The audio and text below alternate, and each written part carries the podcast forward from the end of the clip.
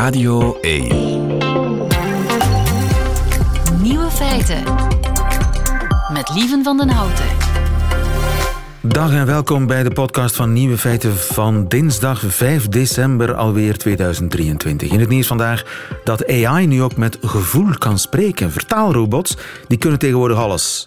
Ze kunnen alles wat je zegt in een taal naar keuze vertalen.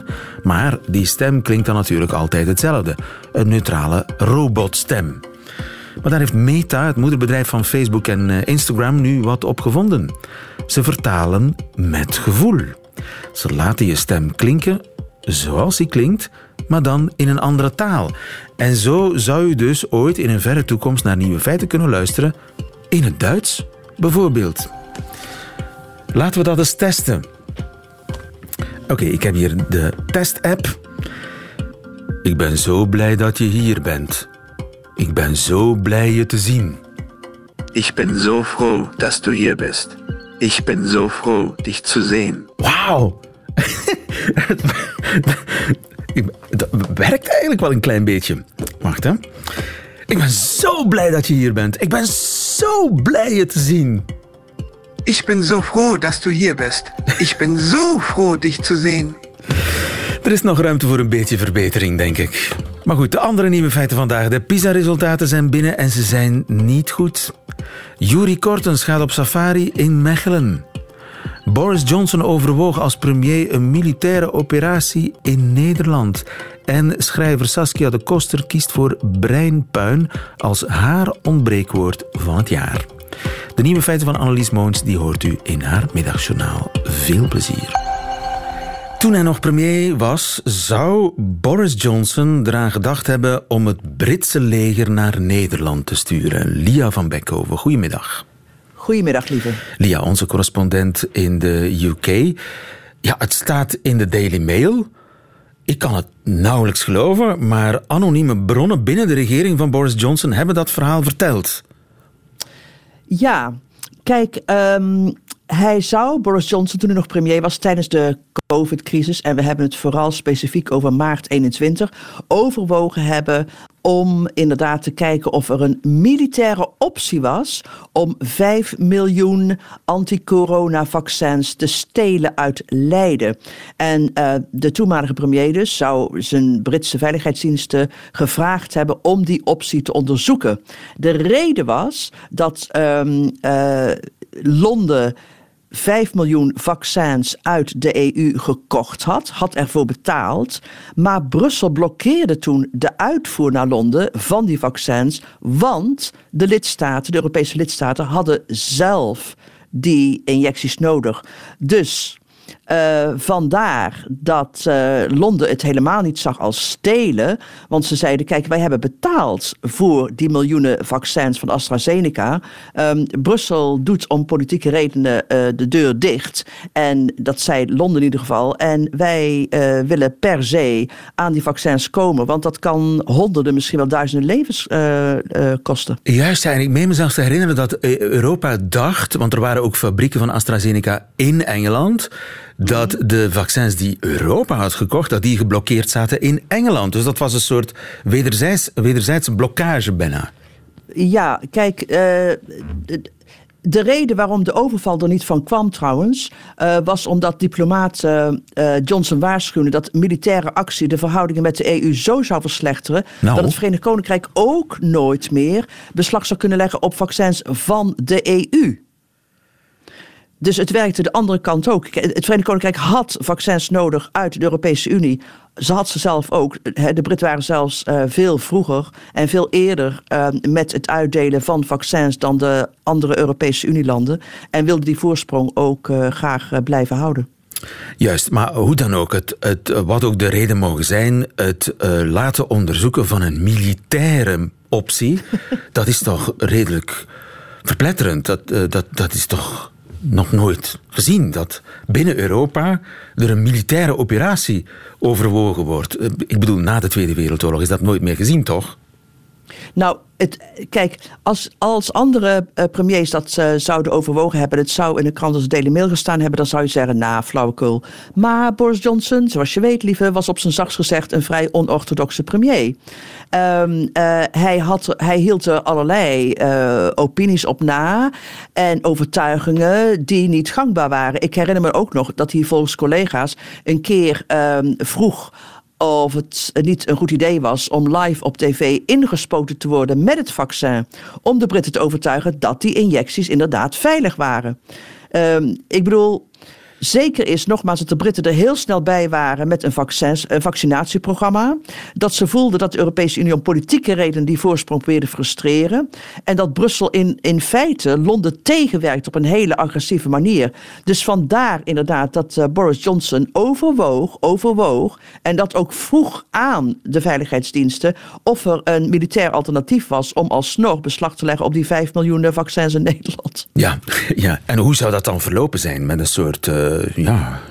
Geen idee. Kijk, verder, Tanks, nogmaals, of met een helikopter? Nee, het is echt ik denk niet dat dat idee van het papier gekomen is. Er is over gepraat, maar het is nooit uh, serieus uh, overwogen. Of er is nooit, als het gaat om implicatie daarvan, tot dat stadium is het nooit gekomen. He, nogmaals, er waren zoveel mensen die zeiden tegen Boris, nou, ik, tegen Johnson, ik zou het niet doen. Ik zou denk er nog eens over na, Boris. Over de, ja, denk er nog eens een keer over na. Terug nu, naar het uh, bierveeltje.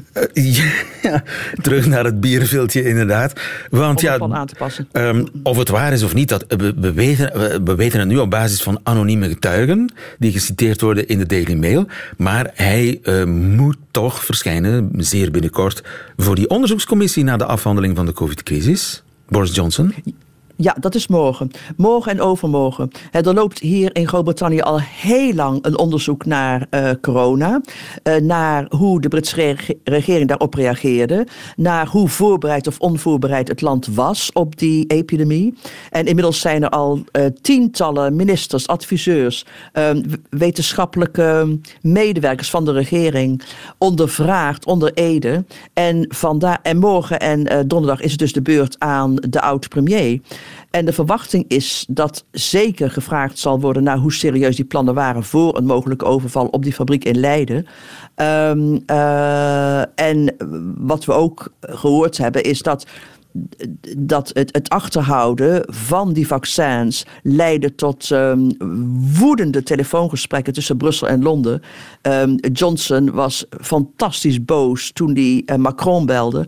En nog bozer in een telefoongesprek met Van der Leyen. Maar goed, hij zal zich inderdaad moeten verdedigen um, over meer dan een mogelijke militaire operatie in Nederland. Ja, partygate en zo, hè?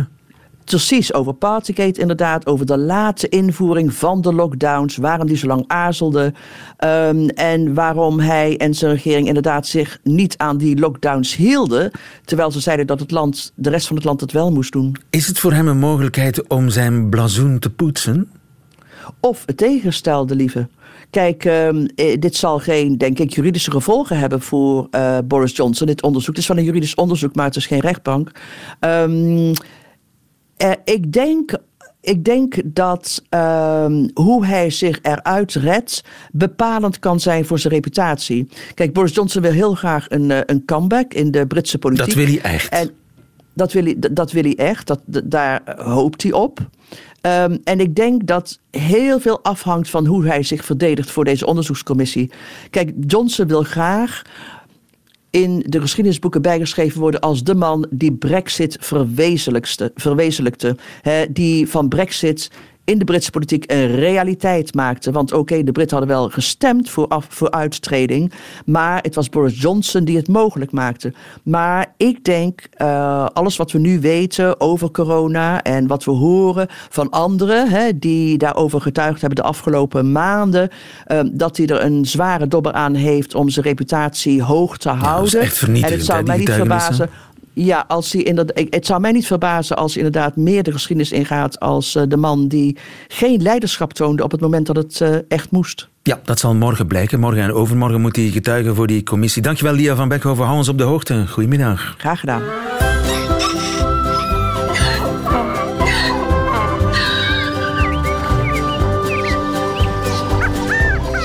Juri Buiten. Kortens. Nu uh, kan ik mij veel beter weer voorstellen dan uh, het weer vandaag voor een expeditie buiten Yuri Kortens. Uh, leef je nog? Goedemiddag. Goedemiddag. Ja hoor, ik leef nog. Grijs, alsof er een ja. dweil over de wereld hangt. Ja, een druilerige dinsdagmiddag. Ai, en dan moet jij op zoek naar het mooie buitenleven. Waar ben je, Juri? Ja, ja, ik ben in Putteke Mechelen. Je bent in Mechelen, je bent Hartje in de Mechelen. stad. Ja, ik ben in je de bent stad in de stad. natuur. Maar wacht eens even. Boris? Ja? In de stad zijn vogels. Ik hoor ja, hem, ja, ja, absoluut. tuurlijk. Ja, ja, ja. En dat is, dat is nog een redelijk nieuwkomer. Alleen nieuwkomer, dat is de grote gele kwikstaart. Eh, en, en ja, die heeft zo'n naam omdat hij als die stapt, dan loopt hij zo met zijn staartje op en neer kwikkend. Eh, en die is ook geel qua buik. En eigenlijk is dat een broedvogel van de Ardennen, grotendeels. Of dat was zo, langs snelstromende beekjes, riviertjes. En je moest daar, laat ons zeggen, pakweg twintig jaar geleden voor naar de Ourte of naar de Semois. Eh, maar de jongste jaren zitten die eigenlijk ook veel meer in Vlaanderen en zeker ook in de stad. En dan komen die wel eens overgevlogen, zoals, uh, zoals net hier. Zij, en uh, wat doe je op café gaan in, uh, in Mechelen? Ja, er is nog heel weinig open op dit moment. Of toch, althans, de bruine kroegen die zijn nog, uh, die zijn nog gesloten. Nee, maar er is, er is de Dijlen natuurlijk die in Mechelen uh, loopt. En daar is ook een wandelpad langs, het Dijlenpad. En dat, dat brengt je aan de achterkant van oude historische gebouwen. En die muren, wel, dat is echt een, uh, ja, een soort van jungle. Een paradijs voor allemaal planten. En daar was ik naar op zoek en ik heb er zo wel een paar gevonden al. De muren langs het Dijlenpad in Mechelen zijn ja. vandaag jouw focus. Ja. En uh, wat groeit er op muren? Ja, je zou dan denken, mos, dat natuurlijk eigenlijk mos. helemaal niks. Ja, mos. natuurlijk mos. Ja, Van ja, ja. natuurlijk. Mos. Is dat interessant? Dat is super interessant, want er zijn, er zijn heel veel soorten mossen. En zeker ook die muursoorten, ja, die hebben zich natuurlijk enorm hard moeten aanpassen aan zo'n extreme standplaats. Want dat is het toch wel. Hè? Nu, voor, voor alle duidelijkheid, ze gaan niet in die muren boren om daar voedingsstoffen uit te halen. Misschien wel een beetje kalken uit de voegen, dat kunnen ze wel gebruiken om, om op die manier de juiste zuurtegraad te creëren. Maar gewoon het, het regenwater dat langs die muren naar beneden sijpelt, is eigenlijk voldoende om daar de voedingsstoffen uit te halen. Dus die mossen zijn eigenlijk niet zo heel groot. Ze hebben ook geen vatensysteem waarmee dat ze voedingsstoffen moeten transporteren. Het is gewoon door de blaadjes uh, ademen ze als het ware die die voedingsstoffen naar maar binnen, die, uh, die sijpelen zo door. Ja, terwijl er een verhuis bezig is op de achtergrond. Ja, er is dus hier heel druk. Het is de stad, hè. dat is de stad. Ja, ja, ja. ja. Ja. De stad, maar toch, de, de mossen groeien uh, ja, door. En wat ik mij dan altijd afvraag, die, hoe plakken die aan de muur? Ja, die hebben, die hebben een soort van hechtworteltjes. En eigenlijk zijn dat geen echte wortels op zich. Ze gaan daar niks mee, mee opzuigen, maar enkel en alleen zich vasthechten. En dan ja, gaan ze ook meestal in kussentjes groeien. Ik, ik heb hier een heel mooi exemplaartje. Uh, dat is een kussentje. Het ziet er een beetje grijsachtig uit, maar eigenlijk is het inwendig heel mooi groen om aan fotosynthese te doen. Maar uh, die, die, die grijze glans die komt door glasharen die er bovenop staan. Dat zijn eigenlijk echt haartjes die dat de, het zonlicht, als ze dan al eens een keertje schijnt, verstrooien en zo niet tot in de kern van dat mosplantje laten gaan. Want dan zouden ze uitdrogen. Dus die hebben een, een ongelooflijke aanpassing om uh, op die manier de droogte te weerstaan. En dat klinkt heel gek nu ik hier op een uh, druilerige dinsdag sta. Ja, maar dus dat zijn zeer uh, slimme plantjes eigenlijk. Ja, slim. Ze hebben dat heel, heel mooi, mooi bekeken natuurlijk. Mossen zijn ook ontzettend oud en ze hebben nog een tweede methode. Oud, hè? Om, om die... Dat is een heel oude ja. levensvorm hele oude levensvorm. Uh, ze hebben ook nog een tweede methode om die droogte te weerstaan. En dat is gewoon met heel veel dicht bij elkaar. En dan krijg je zo van die, uh, van die kussentjes die, die echt wel zelfs bovenop uh, muurtjes aan het groeien zijn. Zo grijsachtig. En die hebben dan ook de heel, heel toepasselijke naam het muisjesmos gekregen. Muisjesmos. En zijn het dan verschillende mosjes die op elkaar gestapeld zijn? Ja, dat zijn verschillende. Op elkaar niet, maar naast elkaar. Het is een beetje zoals op de trein van morgen. Wanneer er te weinig rijtuigen zijn en je stopt daar evenveel mensen in dan je eigenlijk daarvoor met dubbel ja, zoveel Je hebt je al mos gevoeld vandaag. Ik heb me al echt een mosplantje gevoeld vandaag. Klopt, ja. helemaal. Hebben mossen seks? Oeh, ja, dat is, dat is de vraag die je altijd kan stellen als het gaat over, uh, over dingen in de natuur. Ja. En ik moet zeggen, ja.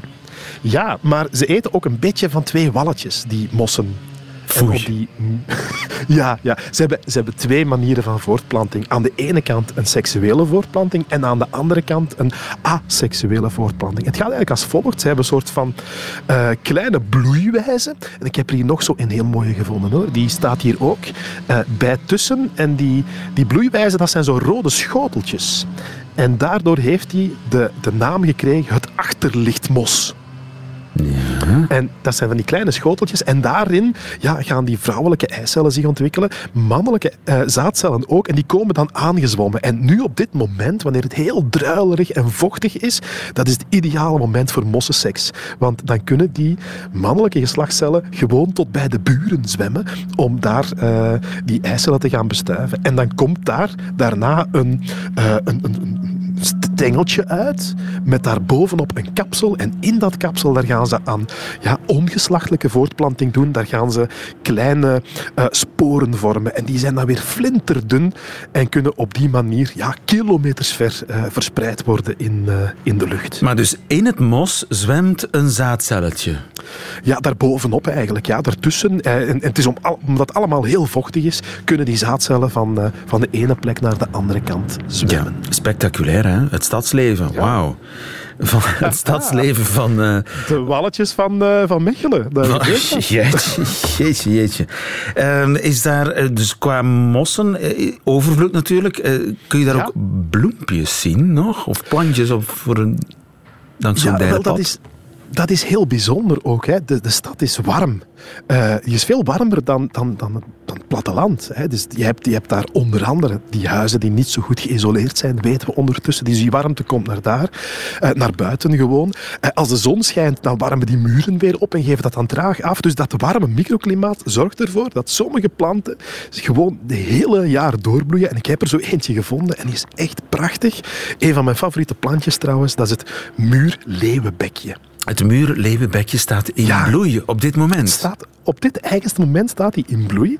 En, en het 5 december, hè, vandaag. Ja, ja, ja, ja. En als het nu 5 januari wordt, dan kan hij nog bloeien. Zolang het niet te hard vriest in de stad, blijft hij gewoon doorgaan. En dat is oorspronkelijk eentje vanuit het zuiden. Dus je, moet die, je moest die vroeger gaan zoeken in, in het Middellandse zeegebied. Maar in de 17e eeuw heeft men die naar de, naar de steden in, in, in West-Europa gebracht om, om dat een beetje te verfraaien. Dat was eigenlijk zo'n soort van ja, sympathiek plantje dat je tussen je voegen kan zetten. Dat kruipt dan ook vanzelf voort.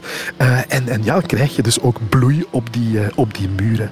En ze zijn prachtig hoor, want de leeuwenbekje, het is ook letterlijk dat. Hè. Als je dat bloempje bekijkt en je draait het om, je moet het echt wel, wel helemaal omdraaien, 180 graden, uh, dan is dat echt een leeuw met manen. Zo lijkt dat wel. En als je daarvan bezij op duwt, dan gaat hij ook open en begint hij letterlijk te brullen. Uh, allee, dat geluid natuurlijk niet, maar die gaat zijn bek open doen. Dus ah, dat is okay. echt prachtig, een prachtig bloempje. Het is niet groot. Hè. Het is Ik dacht, Jori, maar je kunt mij veel wijs maken, maar, maar nee, hij brult nee, nee, niet echt. Hij doet zijn bek hij open. Hij brult niet echt, nee, nee. En, en de functie daarvan is eigenlijk normaal gezien, hè, gaan die bestoven worden door, door hommeltjes en redelijk dikke insecten. Uh, en als die dan ja, op die lip, op die onderste lip gaan zitten, dan gaat die mond open en dan pas kunnen ze aan, uh, aan de nectar aan en kunnen ze ook dat leeuwenbekje bestuiven.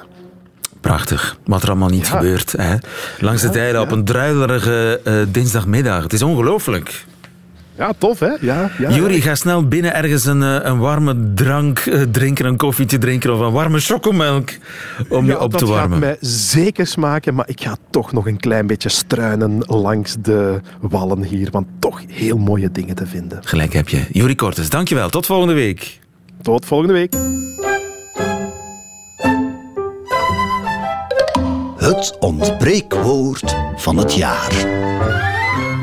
Het ontbreekwoord van het jaar, de finale natuurlijk, want morgen maken we het bekende uitslag. U kunt nog stemmen tot middernacht op een van de, ja, ik denk een vijftigtal ontbreekwoorden die hier ontstaan zijn de voorbije weken en maanden in Nieuwe Feiten. Saskia de Koster, goedemiddag. Goedemiddag. Saskia, schrijver. Dus ja, uh, professioneel met taal bezig. Ben je een grote fan van het ontbreekwoord? Ja, ik vind dat alleen maar geweldig hè? als mensen um, aan de slag gaan met ja, toch het veelkoppige monster van de taal en daar nog een beetje koppen bij verzinnen. Ja, verzin jij soms... Kijken wat er allemaal leeft. En, um... Durf jij zelf uh, woorden te verzinnen als je schrijft?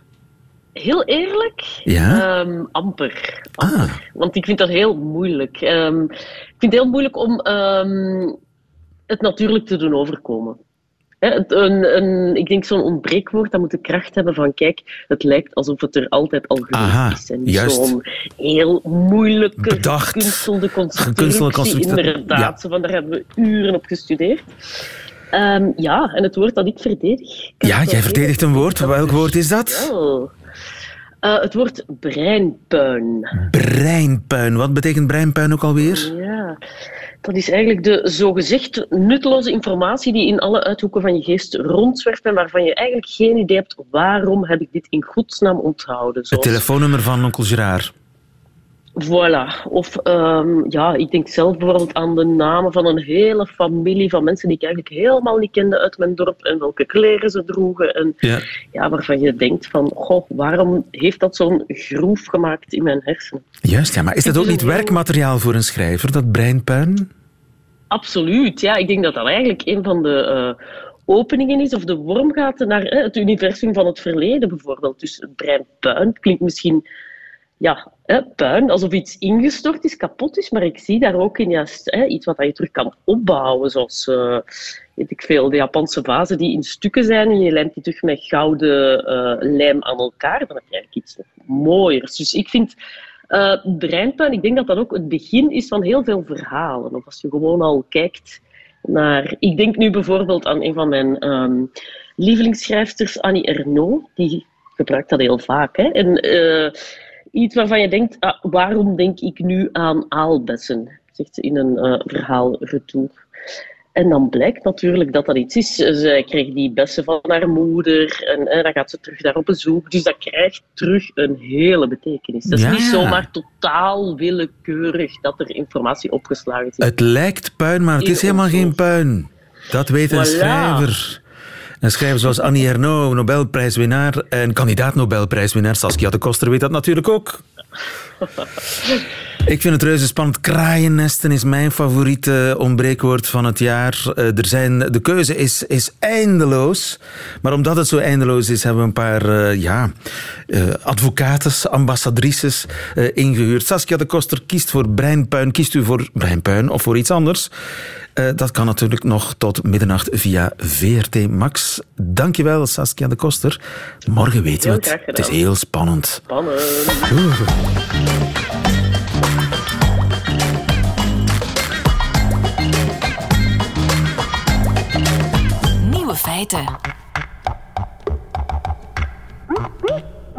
Het is proclamatie vandaag. Proclamatie van het onderwijs zelf, want de PISA-punten zijn binnen. En de PISA-punten die vertellen hoe de Vlaamse 15-jarigen scoren in vergelijking met hun leeftijdsgenoten in de rest van de wereld. Spannend, want die PISA-punten die krijgen we maar één keer om de drie jaar. Pedro de Bruikere, goedemiddag. Goedemiddag, lieven. Jij bent pedagoog en eh, je hebt de resultaten. Ik heb de resultaten van PISA. Nu, het is uitzonderlijk door... Misschien heb je wel gehoord dat er een of andere pandemie geweest is. Nu is het, heeft vier jaar... Vier jaar zelfs, nog een jaar Ja. langer. Ja, het was eh, op de tanden bijten en de resultaten zijn er. En ja, ze zijn niet goed. Oei. Eh, we gaan achteruit terug. Ehm, PISA meet zowel wiskunde, dat stond deze keer centraal, maar ook begrijpend lezen, ook wetenschappen. Die resultaten zijn vandaag bekendgemaakt. En we gaan voor alle drie achteruit. Als we gaan kijken voor wiskunde, gaan we 17 punten achteruit. Op Als hoeveel is dat dan? 17 op de... wel, ja, dat is een score. Meestal zit de score rond de 500. En als je gaat kijken naar de top, eh, dan zie je dat dat kan ver boven de 600 gaan. Maar eh, wat we nu zien... Kijk, over het gemiddelde... Alle OESO-landen, gemiddeld gesproken, zien we een daling. Waarom? Allemaal? allemaal. We zien dat ook al een tijdje. Eh, er zijn uitzonderingen. Maar nu uitgesproken door wellicht ook corona. Maar als je ziet dat het OESO-gemiddelde voor wiskunde achteruitgang 15 punten is, bij ons is 17 punten. Voor lezen, en dat is echt een pittige, ja, daar gaan we 19 punten achteruit, terwijl het OESO-gemiddelde 11 punten gaat. En voor wetenschappen gaat het gemiddelde van de OESO niet achteruit, maar gaat Vlaanderen 11 punten achteruit. Nu heel concreet, want dat zijn allemaal cijfers. Hè. Als we gaan kijken naar lezen, want daar zie je de grootste daling, dan zie je dat we bijvoorbeeld in 2009 ja, want uh, zo, ik ga even zo ver terugkijken, dat we een score haalden van 519, wat mooi is. Ja. En dan zien we nu dat we een score halen van 483. Oei. Nu, wat betekent dit? Kijk, men houdt bij PISA rekening dat een daling van 20 punten dat dit overeenkomt met een jaar dat je meer nodig hebt om die 20 punten in te halen. Vrij vertaald, wij hebben dus op een serieuze periode, hebben wij nu kinderen die als hetzelfde niveau zouden willen halen van in 2009, dat ze feitelijk twee jaar langer, iets minder, twee jaar langer naar school zouden moeten gaan om hetzelfde niveau te bereiken. Jeetje. En als je ons nu vergelijkt met een ander land, waar zitten we nu ergens? Uh, kun je ons vergelijken met, uh, ik zeg zomaar iets, Frankrijk of, of Portugal? Ja, als we gaan kijken, dat is nog het goede nieuws. Want er is ook, bedoel, we moeten, ik wil het vooral niet relativeren, het is echt slecht nieuws. Maar als we gaan kijken, dan zien we dat bijvoorbeeld voor rekenen dat we nog altijd, wat we noemen significant, dus het is geen toeval, beter scoren dan het OESO-gemiddelde. Um, we zien dat we gelijk scoren voor, van het OESO-gemiddelde uh, voor lezen. Maar wij komen van de wereldtop. Hè. Bedoel, wat mensen vaak vergeten, is dat Vlaanderen feitelijk echt bij de eerste rondes bij de best presterende waren van de hele bevraagde uh, deelnemers. Ja, en OESO, dat is echt de hele wereld, dat is niet alleen Europa. Dat is Amerika, dat, is... Uh... Nee, 81 landen doen er mee. Uh, 37 landen van de OESO, maar er doen nog 44 andere landen mee. Gewoon om te kijken waar staan we. En nog heel belangrijk, samen met Finland en onder andere IJsland, behoren we tot de grootste dalers. Dus bij ons gaat dit nog veel sneller achteruit. Ja. Nu, ook Finland gaat achteruit. Finland gaat nog veel erger achteruit en dat is al een tijdje bezig. Maar dat was toch het ehm, grote voorbeeldland, hè, Finland? Ja, maar bijvoorbeeld in januari van dit jaar is uh, er een Fins rapport verschenen waarin men zelf aan de alarmbel uh, trekt. Zo van, waarom doen wij het al 15 jaar steeds slechter en slechter? En dat is ook het grootste gevaar als we gaan kijken naar wat mensen heel vaak met PISA-resultaten doen. Uh, wat betekent het? Uh, toen PISA, uh, de eerste PISA-ronde uitkwam, als we gaan kijken, afgenomen in 2000, dan werd opeens Finland het grote gidsland. Mm Waarom? Ze scoorden zeer, zeer goed. Wij trouwens ook, maar wij waren minder goed in onze marketing. Nu, wat gebeurde er? Veel mensen zijn daarna naar het Finse onderwijs gaan kijken en hebben daar ook dingen van overgenomen. Nu, wil die ironie dat Finland daarna enkel maar achteruit gegaan is. En als we willen kijken van wat ze toen gedaan hebben, ja, dan kunnen we nu zeggen van misschien de keuzes die ze toen gemaakt hebben zijn niet zo goede keuzes geweest. Terwijl dat het beleid dat tot uh, die goede prestaties geleid heeft, wellicht eerder in de jaren 80 en 90 van vorige eeuw zaten. Ai. En dat hebben wij niet gekopieerd, daar hebben we geen elementen van overgenomen. We hebben de verkeerde elementen van Finland overgenomen. Is dat de verklaring waarom iedereen achteruit gaat? Het is heel moeilijk om een verklaring te zoeken. Ik ga eerlijk zeggen, eh, onze, de, de resultaten van PISA die tonen correlaties, die tonen dingen die gebeuren, die tonen evoluties, is heel waardevol. Maar om te zeggen, dit hier is een smoking gun, dan moet je veel ruimer kijken. En als we nu eventjes gaan uh, kijken naar een andere uh, bekende vergelijking, Pearls, die eerder bekendgemaakt wordt, die doet hetzelfde voor begrijpend lezen in, bij onze tienjarigen, dus in het vierde leerjaar. Nu, wij konden konden al weten dat PISA nu niet goed zou zijn. Waarom? Als we merken dat bij de meting bij tienjarigen het begrijpend lezen achteruit gegaan is, ja, dan is het niet verwonderlijk dat uh, vijf jaar later, bij de vijftienjarigen, dat het dat ook nog niet, is. Juist, ja. nog niet verbeterd is. Ja. Nu, wat hebben wij de voorbije tijd gedaan, wat veel landen doen, en, en denk dat dat een, een te verdedigen keuze is, ja, weer wat meer tijd inzetten op dat lezen. Uh, wat meer inzetten op die basisvaardigheden dat is nu ook de discussie die voor het basisonderwijs leeft. Maar... Hebben dat dan niet gedaan? Want dat is toch wiskunde lezen, dat lijkt mij toch... Uh, ja, wat, wat, wat moet je anders doen op school? Dat is toch het Oh, belangrijkste? Ja, dat is toch, Nee. de- ja, ik denk dat geschiedenis bijvoorbeeld Ja, en ja, aardrijkskunde ook wel. eh, en er is nog wel veel meer. Eh, maar wat heel belangrijk is, eh, wij hebben nu de voorbije vijf jaar al heel veel ingezet op dat lezen. Vanuit de overheid is dat zwaar, zwaar op ingezet. Ook scholen zijn daar veel bewuster mee bezig. We hebben bij Puls gezien dat die resultaten nog niet veel beter zijn, maar dat bijvoorbeeld, terwijl de, tussen 2006 en 2016 de tijd naar lezen ging gehalveerd was, dat die trend gestopt is en dat er nu al meer tijd naar lezen gaat.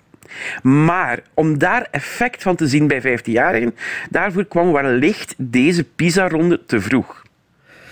Maar dus, als ik eh, jou tussen de regels begrijp, is het tij al aan het keren, alleen gaan we daar pas binnen een paar jaar de vruchten van zien. Ik, natuurlijk, ik heb geen glazen bol. En er is één belangrijk ding. En PISA meet veel meer dan die resultaten. En ook hier komt er wel in, de, in het PISA-rapport wel naar voren. Er is een, een, een gevaar, eh, namelijk het leraartekort.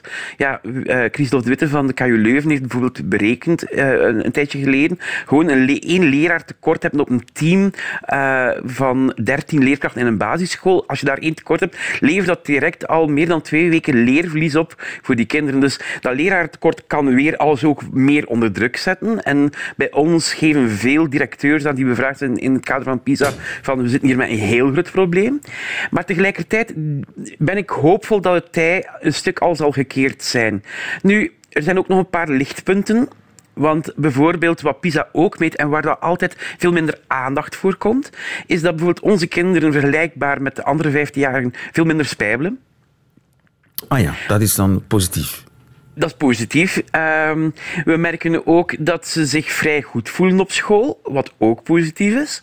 Maar ik denk wel dat we echt iets moeten doen, want waar ik mij persoonlijk mijn hart voor hou- vasthoud, ehm, bijvoorbeeld bij de vorige PISA-ronde was een van de conclusies, ehm, dat was de PISA 2018, eh, dat bij ons ongeveer 1 op 5 15-jarigen functioneel analfabeet was. Zeg dat nog eens. dat in eh, een van de conclusies van PISA 2018, gepubliceerd in 2019, dat 1 op 5, net niet 1 op 5, 15-jarigen functioneel analfabeet was. Dat wil zeggen, 1 ze op wel 5. Ja, nu opgelet, in Nederland was het net geen 1 op 4. Nog erger. Ja. Eh, trouwens, Nederland is nog veel erger voor lezen achteruit gegaan dan wij. Ik bedoel, Ja. Die zitten echt significant onder het gemiddelde. Nu, wat in dit geval voor mij een van de, de grote vraagstukken is. Wij gaan nu een heleboel jongeren afgeleverd hebben, die jongvolwassenen zijn, die eh, gaan werken, die gezinnen stichten, die ook moeten kunnen voorlezen voor hun kinderen, zodat hun lezen eh, van de kinderen weer ook beter wordt. Want we moeten dan met heel de samenleving gaan werken. Maar wij gaan, we hebben een groep die ook binnenkort voor de eerste keer gaat stemmen, waarvan we nu weten, als we kijken naar die PISA-resultaten, ja, die, die in feite niet goed voorbereid zijn. Ja. En daar hoor ik heel weinig over. Ja. Goed, een paar lichtpunten. Eh, we moeten geduld hebben, dat begrijp ik. Maar goed, het gaat al twintig jaar achteruit en het blijft achteruit gaan. Ehm, en misschien toch tijd om een tandje bij te steken, Pedro. Eh, daar zijn we collectief mee bezig. En ik hou mijn hart vast, vooral ook voor de, de leerkrachten en de directies die dat tandje echt aan het bijsteken zijn, neem van mij aan. En natuurlijk, dit is geen, geen fijn nieuws, maar we mogen de moed niet verliezen, want het moet echt duidelijk beter. Pedro de Bruikere, dankjewel. Goedemiddag. Nieuwe feiten.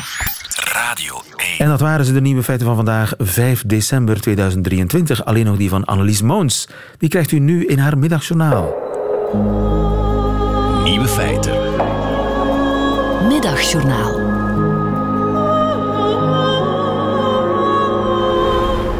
Dag lieve vrienden van de middag. Dag luisteraar van Nieuwe Feiten. Gisteren was ik bij mijn psycholoog. En sinds het iets kouder is, ligt daar wanneer ik binnenkom op mij te wachten op mijn zetel een vliesen dekentje. En je krijgt een grote tas thee als je dat wil. En dat op zich troost mij al, nog voor ik een woord gezegd heb. Een externe en een interne chauffage voor tijdens het gesprek. We beginnen te praten en al snel blijkt dat ze ook met haar woorden troost, terwijl ze zelf ook onder een dekentje zit met een tas thee. En dat ze mij bovendien zachtjes dwingt om mezelf te troosten, door me te vragen: wat heb jij nu nodig? En dat is een vraag die ik mij weinig stel. Ik moet er lang over nadenken. Het is niet dat ik geen lijstje in mijn hoofd heb met dingen die ik denk nodig te hebben. Het internet vertelt mij de hele tijd dat ik van alles nodig heb. En ik geloof het klakkeloos. Een spijkermat. Een kraan waar niet alleen koud, maar ook bruisend en kokend water uitkomt. Iets anders dat nu alleen exclusief vandaag aan 70% korting verkrijgbaar is. Dat elektrisch deken heb ik intussen maar geschrapt van mijn lijstje. Toen ik las dat er een man van 83 dit weekend overleed in een brand dat ontstond door zijn deken. Van de andere dingen op het lijstje denk ik dat ik ze allemaal nodig heb. Maar het internet heeft me die antwoorden gegeven zonder dat ik eerst kon nadenken. Zonder dat ik eerst de vraag kon stellen. Dus ik vraag voor één keer aan mezelf en niet aan Google: wat heb ik nodig op dit moment?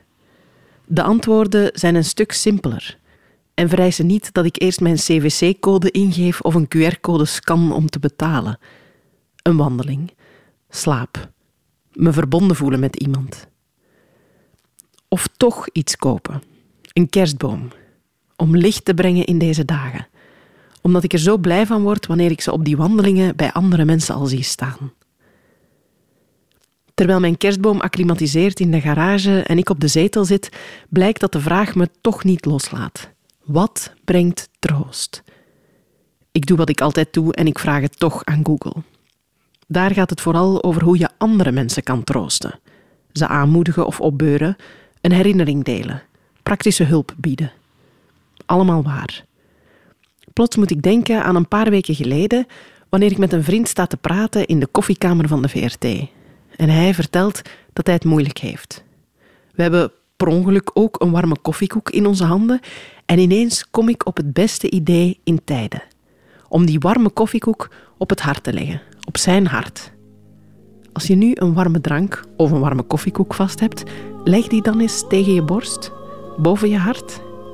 Dat doet deugd, hè? En dat is dan wat ik vandaag nodig heb. Om elke warme drank, elke kop thee of soep, voor ze in mijn mond mag, even tegen mijn hart te houden.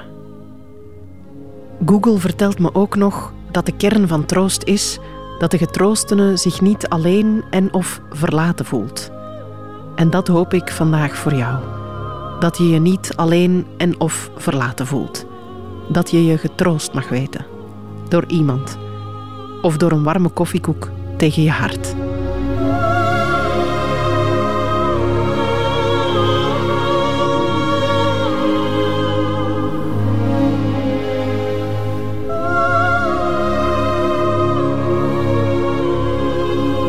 Woorden van troost van eh, collega Annelies Moons in het Middagjournaal. Einde van deze podcast. Hoort u liever de volledige nieuwe feiten met de muziek erbij? Dat kan natuurlijk elke werkdag tussen 12 en 1 op Radio 1 live. Maar het kan ook eh, on demand via de app van VRT Max. Tot een volgende keer.